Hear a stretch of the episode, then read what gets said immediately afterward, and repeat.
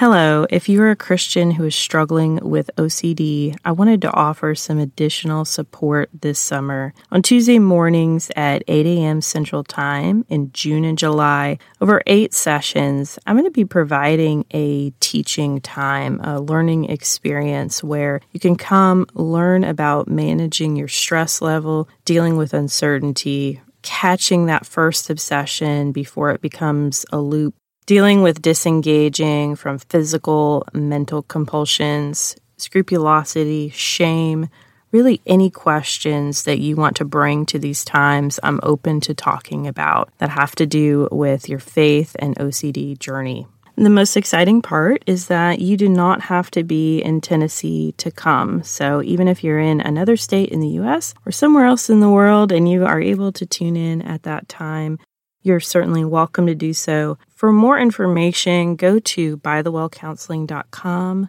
I look forward to seeing you there. Hello, and welcome to Hope for Anxiety and OCD, episode 109. What does Christmas teach us about managing anxiety and OCD?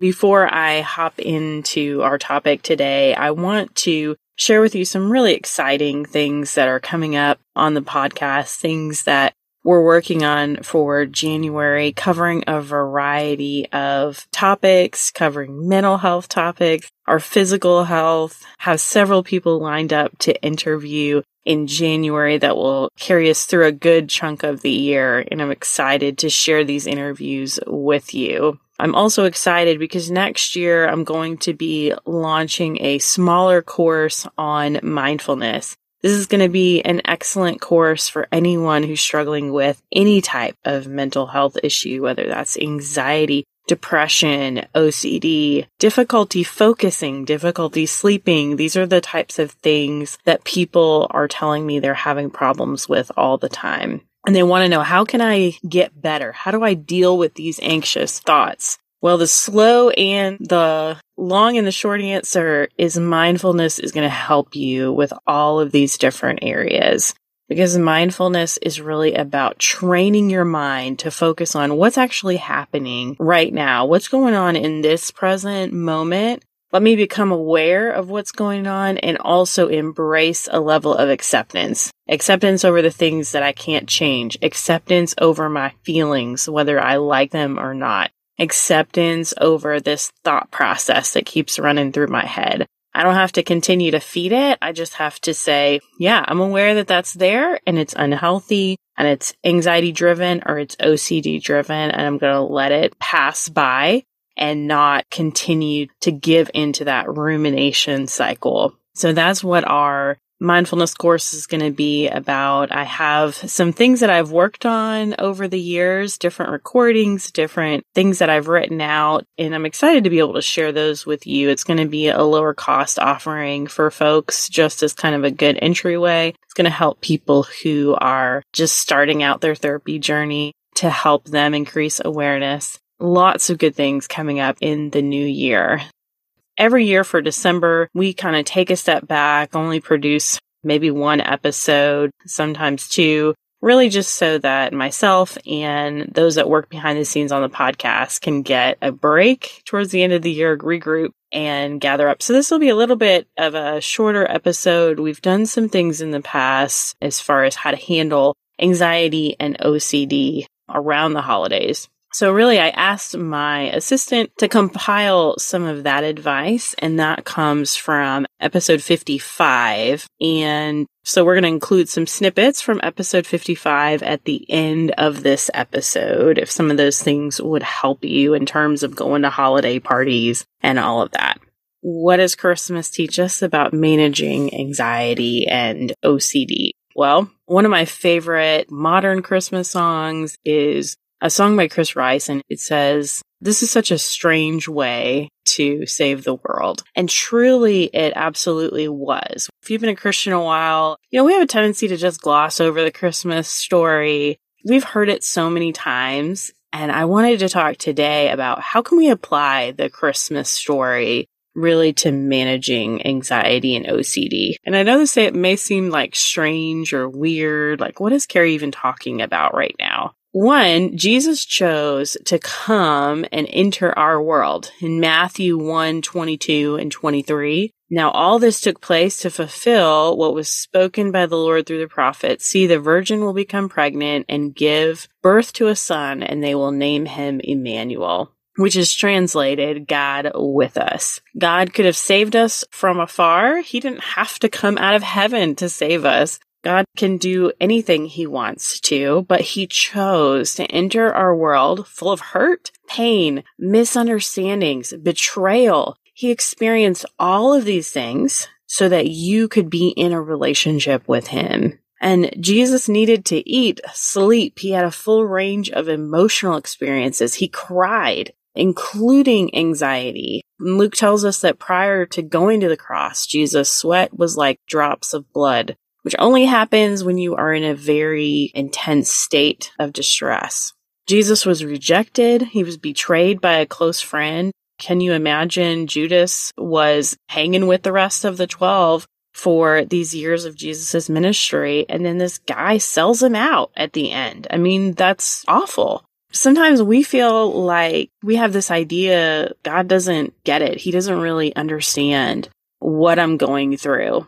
But through Christ, he does. On the earth, Jesus was fully God and fully man our ultimate example of how to live, how to be in relationship with others. And I would say be in a relationship with God and ourselves as well. Just trying to figure out what it looks like to take care of our human body and the needs that it has. Jesus is still Emmanuel. He's still God with us today, even in the worst of the times, even in the midst of your most anxious moment when you feel like you are on the verge of a panic attack through negative thought spirals, Jesus is still with you. He never ever leaves. And because we have a savior who was familiar with suffering, scripture even calls him a man of sorrows in Isaiah, we have someone who understands.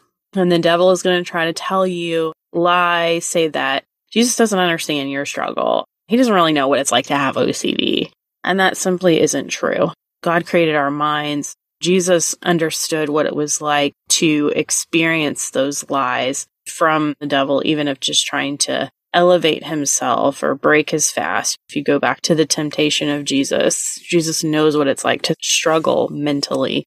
Point number two, Jesus was the ultimate example of humility for us. Jesus came into the world as a baby. He could have come down as a fully adult man riding on a white horse or even born into a king's palace. Instead, he was born in a manger as a commoner. People looked down on him because he was from Nazareth. So he wasn't even from the right part of town, so to speak. We live in this very self centered, social media driven world where people elevate themselves however they can. We're constantly trying to look better than we actually are. We elevate the positive and hide the negative. But Jesus didn't try to hide where he came from or whose parents were. And during his years of ministry, he traveled around, he stayed with various people. He didn't have a home to go back to. He wasn't seeking to be in the most coveted neighborhood or around the most important people. He ate with tax collectors and sinners. And one thing that's really changed for me in the past year is that I care about inviting people into my home more than making sure my house is spotless. I grew up in a home where we weren't super neat except for when someone was coming over. And then we just pretended like we lived that way all the time, I guess. And it seemed very incongruent to me because I would ask my parents, why are we cleaning up so much before people are coming over? And they would always try to hide it and say, no, no, we're not doing it because people are coming over. We're doing it because the house needs to be clean.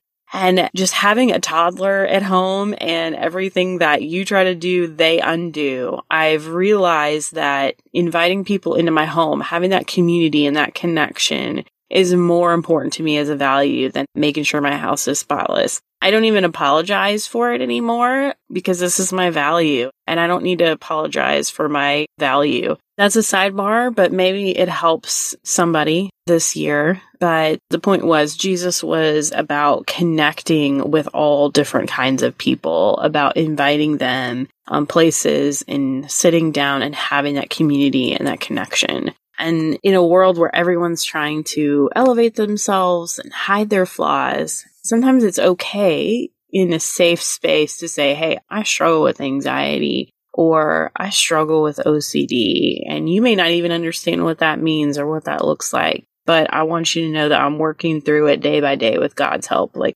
I'm seeking out these self help resources or I'm going to therapy and it hasn't completely gone away. It's still here. It's something I'm wrestling with and God is still loving and God is still good towards me. That's an incredibly powerful testimony. We don't want to share our testimony a lot of times until our trial's completely over. We're like, yeah, I'll talk about that like after Jesus delivers me from it. No, no, no, no. We need to be able to tell our testimony in the middle with faith and say, Hey, I don't know how all of this is going to work out right now, but I am staying connected to God and I love him. I'm reading the word. I'm seeking him out in the waiting and I'm trusting him with the plan. That's what we need to be able to share with others. Three, Jesus was sent as a counselor. So cool, guys. I love this. It's my favorite thing. And he left the Holy Spirit as our counselor inside of us. Okay.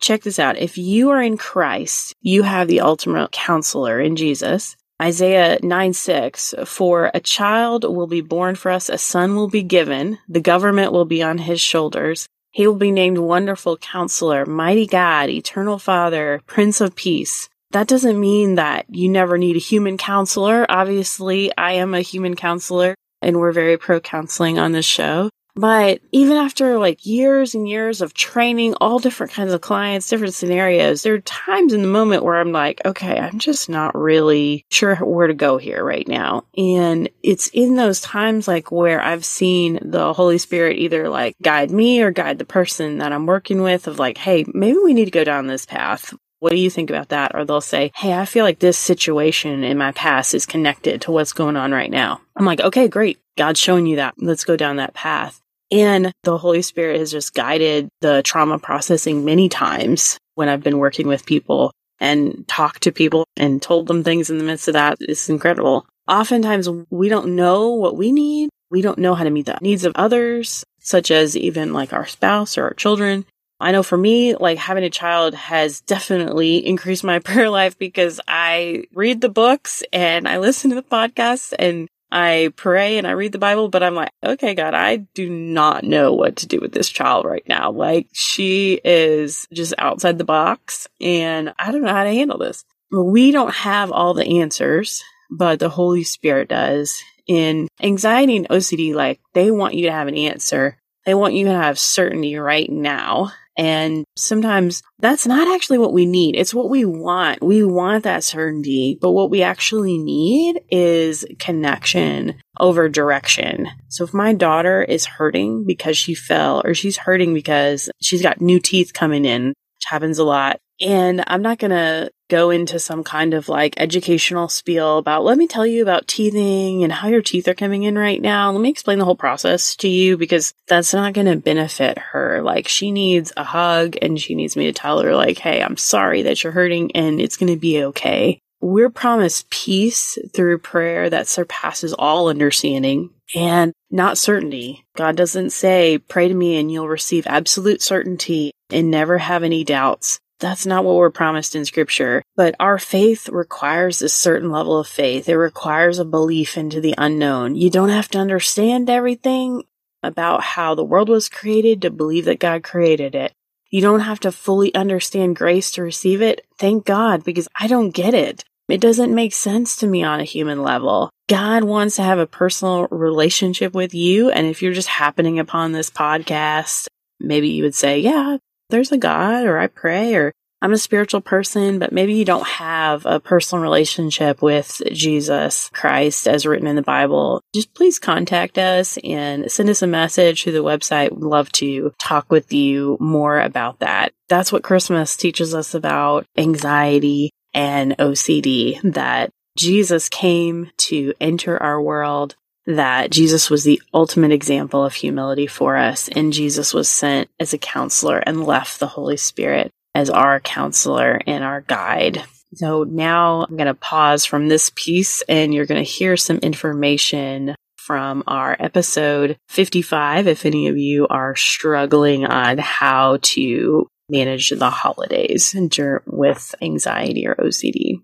Before we get into celebrating these important holidays towards the end of the year, I wanted to talk with you about surviving the holidays when you have anxiety because there are specific challenges that people with anxiety face in regards to parties, gatherings, gift giving, that it can really increase your stress this time of year. So, first thing I wanted to talk with you about is when you have anxiety, sometimes these large gatherings, even if there are family gatherings, there may be extended family that you don't see very often, or you may be gathering with, say, like your husband's coworkers, and you don't know them, obviously, because you don't work with them every day. Sometimes those types of environments can be a little bit more anxiety provoking. Knowing your limits and knowing when it's time to go is important. And if you're with a friend, spouse, or you rode with somebody, definitely knowing how to communicate to that other person that you would like to leave is important. Sometimes you may have a code word or phrase that you want to use with your spouse. Like, hey, don't we need to get by such and such store before it closes? Oh, we really got to get home and let the dog out. I'm sure that you can come up with something where you and your spouse will be on the same page and kind of be in line with each other, like, yeah, we're ready to go. I find when I go to large gatherings, sometimes just taking a moment to sit down, maybe away from where the big crowd of people is, that really seems to help me in particular. So that may be something that helps you. Just standing requires a little bit more energy. I know that that sounds silly in itself, but you may just need to kind of take a miniature time out from all the activity. You could go to the bathroom, you could step outside if there's a, you know, indoor outdoor element to this gathering.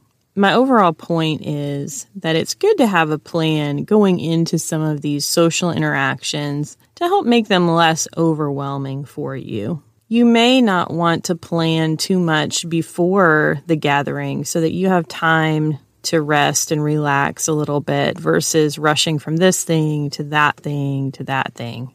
If you're traveling for the holidays, it's helpful to have a half a day to a day before your trip, and then definitely a day when you get back before you have to jump into your work or school routine. Try to give yourself a buffer on the edges of your trips to be able to get things in order. You know, there's always these last minute things that we end up having to do before a trip or after a trip. We have laundry and different things that we have to do. Give yourself a little bit of a buffer of time if you can. If you're going to reduce your stress around Christmas, you want to prioritize the gatherings and parties that are most important for you to attend. Let's talk for a moment about challenging family relationships. I'm not going to assume that you get along well with everyone in your family, and so some of those relationships may cause you stress. It's important to know just internally within yourself how much of certain people that you can handle. And what I mean by that is that if you know you can only handle a day or two at a time around a certain person, don't plan to spend five days with them. That's just a recipe for disaster. Understanding that you're an adult and you have a choice. You do not have to go and do all the things that you normally go and do. Letting go of the have tos is important So many times we convince ourselves that we just have to do things that we don't have to do. Don't be afraid to say no if you know that what someone is asking you to do is going to be too much for you. We all have different limitations at different times in our life. And sometimes we're going through things and we can only do so much. And it's okay. It's really okay to acknowledge that to ourselves. It's okay to communicate that to other people as well.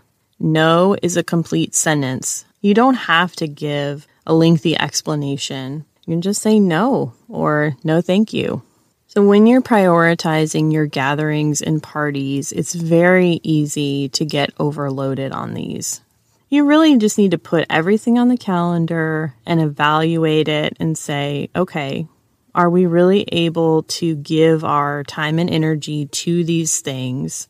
Maybe we really want to invest more time and energy into our kids' function and maybe just make an appearance at the work party. You know how that is. Just kind of, yeah, we're going to show up a little bit later, say hi to a few people, be a part of maybe a gift exchange, and then head out. And that's okay. It's okay that you don't have to be 110% for all of these events. Decide what is most important to you that you're putting on your calendar. Let go of expectations that it's going to be a perfect Christmas. The last thing I want to encourage you with, which is also very important, is to have a budget and stick to it. Oftentimes, people really overextend themselves at Christmas, go into all kinds of debt. It's just not healthy. It causes us a lot of financial stress and, in turn, emotional stress. We have to be diligent about setting aside some for savings every single month so that when you get towards the end of the year, you have some money to spend on Christmas presents for the family and so forth. If you sit down and budget how much you're going to pay for Christmas gifts, who it's actually important to buy a Christmas gift for, I think sometimes we have this perception that we have to go overboard and buy a gift for every single person that we interact with. And obviously, that's not the case. That's the important thing to remember. It shouldn't be out of like obligation. You know, some families to to help with finances will maybe like draw names and each person gets a different person in the immediate family or the extended family and then that way we're reducing the amount of money that we're spending around Christmas and we're also able to get good gifts for each other. I think sometimes when it comes to holiday spending, like we way overthink things or we make them more complicated than they actually have to be. So have a budget, stick to it. That's going to reduce a lot of your stress. I know it's a little late to be saying save money, you know, all throughout the year. But now you know going into next year, save a little bit of money every month for Christmas. It will help you out tremendously. You can put that towards presents, towards travel if you're having to travel with family. It'll be great. And finally, let's take the opportunity this Christmas to not forget what it's all about. We can get so caught up in making the food, attending the gathering, spending time with people that we miss the point that Christmas is an opportunity for us to celebrate Christ's birth. It's an opportunity for us to reflect on the fact that he chose to come into the world in the humblest way possible as a baby, to be a part of our world and eventually give his life for us. Don't get lost in the commercialization that you forget the simple and that you forget what's most important. If you have children, talk with them regularly about why you're celebrating these holidays.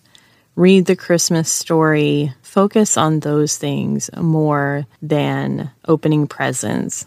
Find opportunities to give to others who have less than you. I think this is such an important part of the Christmas season. You may be in a really difficult situation this Christmas and may not feel like you have a whole lot to give, but I'm sure that even in those situations, there's something small that you can do for someone else just to let them know that you care and that you love them. Christmas is about love, joy, giving to others. Let's not lose celebrating our Savior's birth, let's not lose our focus in the midst of all the activity. Thank you, everyone, so much for listening today and just standing firm with this podcast. Some of you have been around for a long time. Some of you are new. I just wanted to let you know that recently we hit our three year mark of doing the podcast in November. It's been an incredible journey. So much has happened in my personal life, as many of you know, through this process. But I've been just totally blown away by how God has used this to impact people positively, to give them a sense of hope and encouragement. We just received news that we have had 50,000 downloads in that three year span overall, which is really exciting. And we just love that some of you have shared the podcast with others as well. If you want to find out more information about what's going on with the show, what's going on with the mindfulness course coming up in 2024, please definitely get on our email list. We've got some great free stuff on the website for you to download. It's www.hopeforanxietyandocd.com slash free. Thank you so much for listening today. Hope for Anxiety and OCD is a production of By the Well Counseling. Our show is hosted by me, Carrie Bock, licensed professional counselor in Tennessee. Opinions given by our guests are their own and do not necessarily reflect the views of myself or By the Well Counseling. Our original music is by Brandon Mangroom. Until next time, may you be comforted by God's great love for you.